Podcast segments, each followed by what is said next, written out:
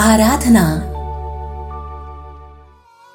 नमस्कार श्रोताओं, आराधना की एक और कड़ी लेकर मैं अदिति उपस्थित हूँ। आज हम बात करेंगे अपने देश भारत की मान्यताओं के बारे में।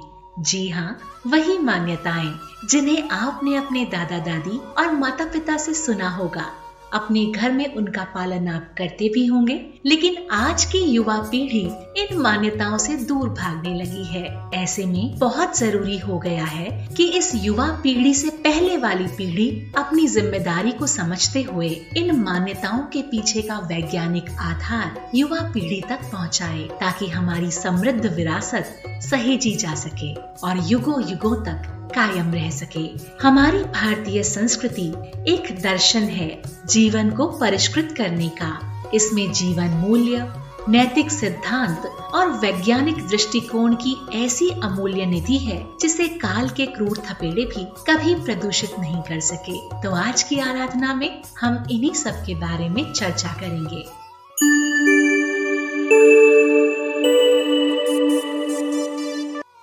श्रोताओं, हम भारतीय लोग जब भी पूजा करते हैं तो अपने घर के मंदिर में दीपक ज़रूर प्रज्वलित करते हैं। आरती हो, कोई शुभ अवसर हो, या रक्षाबंधन पर भाई की आरती उतारनी हो, हम दीपक को शुभ मानते हैं।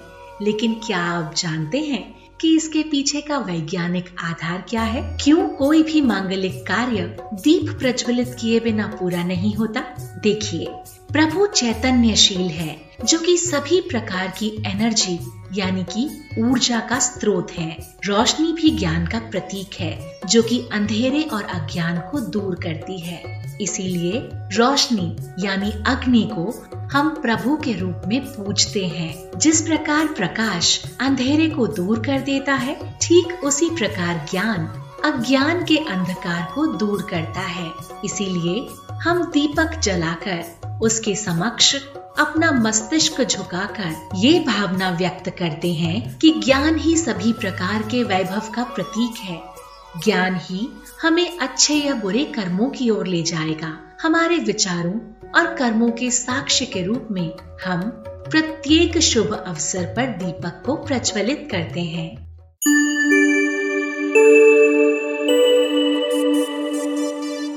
पारंपरिक रूप से दीपक जलाने का धार्मिक महत्व भी है। दीपक में तेल या घी हमारी वासनाओं, यानी कि हमारी सांसारिक इच्छाओं का प्रतीक है। या यूँ कह लें कि हमारी नकारात्मक प्रवृत्तियों का प्रतीक है और उसमें जलने वाली बत्ती हमारे अहंकार का प्रतीक होती है। इसीलिए माना जाता है कि दीपक को जलाने पर हमारी वासनाएँ कमज़ोर पड़ती हैं और धीरे धीरे हमारे अहंकार का विनाश होता है। इसके साथ ही आपने देखा होगा कि दीपक की ज्योति हमेशा ऊपर की ओर जलती है। ठीक उसी प्रकार हमें ऐसे ज्ञान को ग्रहण करना है जो हमें रोज नए उच्च आदर्शों की ओर लेकर जाए।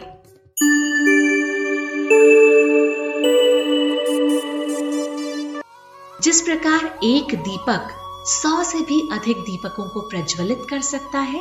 ठीक उसी तरह से एक ज्ञानी मनुष्य बहुत सारे अज्ञानी लोगों में ज्ञान की लौ जगा सकता है। उनमें अपना ज्ञान बांट सकता है। एक दीपक की रोशनी की चमक दूसरे दीपकों को बार बार जलाने पर भी कम नहीं होती। ठीक वैसे ही दूसरों को ज्ञान बांटने पर हमारा ज्ञान कम नहीं होता। बल्कि बढ़ता ही जाता है। ये ज्ञान देने वाले और ज्ञान लेने वाले दोनों के लिए लाभदायक होता है। इसीलिए जब भी हम दीपक प्रज्वलित करते हैं तो हम मन ही मन ये प्रार्थना करते हैं, दीप ज्योति ही पर ब्रह्म दीप सर्वतमो अपह दीपेन साध्यते सर्वम संध्या दीपो नमोस्तुते। यानी कि मैं उषा काल या संध्या काल जलाए गए दीपक को साष्टांग प्रणाम करता हूँ या करती हूँ, जिसकी ज्योति प्रभु के समान है, जो अज्ञानता के अंधकार को दूर करती है और हमारे जीवन में संपूर्ण कार्यों को सिद्ध करती है।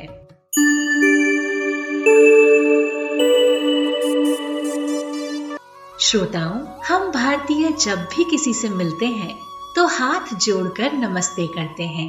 कोरोना पैंडमिक आने के बाद दुनिया ने माना है कि किसी का अभिवादन करने का, किसी को आदर देने का, ये सबसे ज़्यादा सुरक्षित तरीका है, क्योंकि ऐसा करने पर आपको किसी को छूना नहीं पड़ता। और यदि वो किसी संक्रमण, यानी कि इन्फेक्शन को कैरी कर रहे हैं, संक्रमित हैं तो वो आप तक पहुँचने से बच जाता है। इसके अलावा इसके पीछे एक और वैज्ञानिक तर्क भी है। जब सभी अंगुलियों के शीर्ष, यानी कि पोर एक दूसरे के संपर्क में आते हैं और उन पर दबाव पड़ता है तो एक्यूप्रेशर के कारण उसका सीधा असर हमारी आँखों, कानों और मस्तिष्क, यानी दिमाग पर होता है, ताकि सामने वाले व्यक्ति को हम लंबे समय तक याद रख सकें। दूसरा तर्क ये भी है कि हाथ मिलाने की बजाय अगर आप नमस्ते करते हैं तो सामने वाले के शरीर के कोई भी कीटाणु आप तक नहीं पहुँचते अगर सामने वाले को किसी तरह का फ्लू है तो वो वायरस भी आप तक नहीं पहुंचेगा।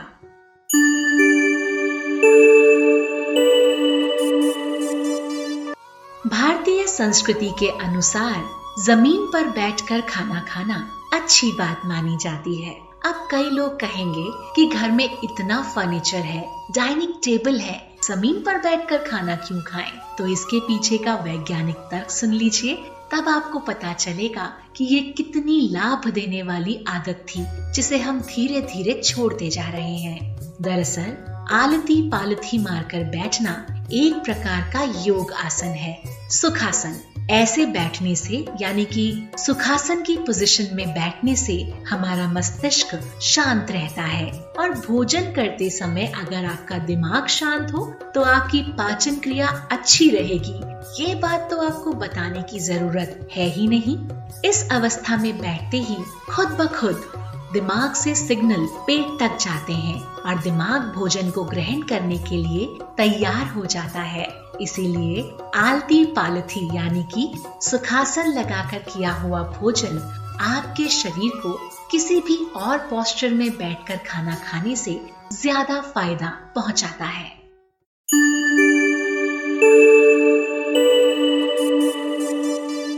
श्रोताओं, हम भारतीय लोग अक्सर व्रत और उपवास भी रखते हैं।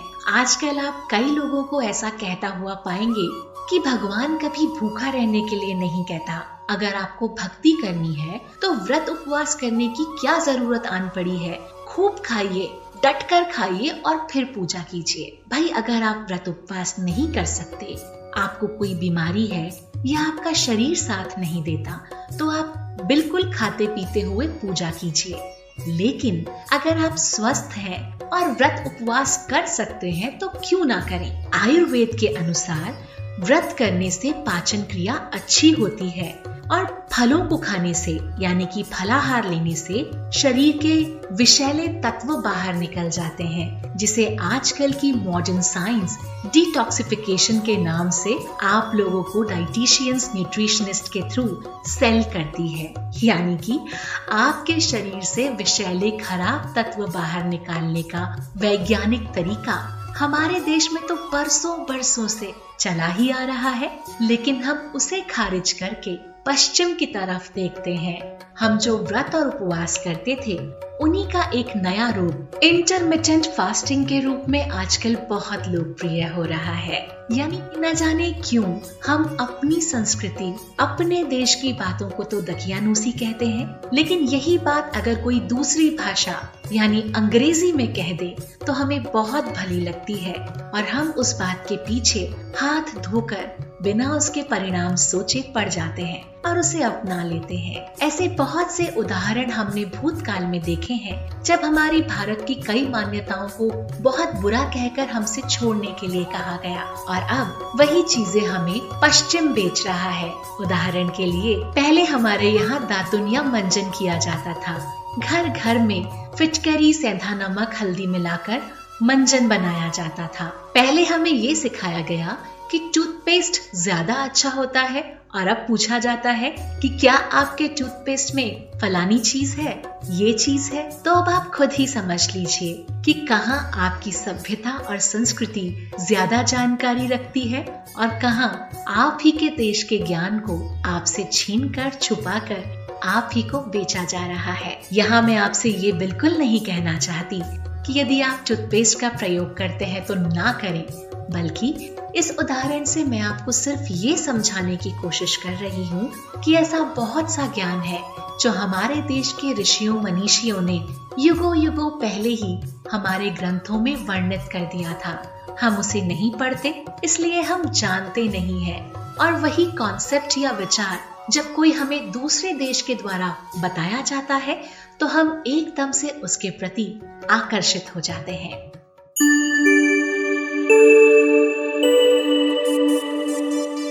श्रोताओं, आज की आराधना की यात्रा बस यहीं तक।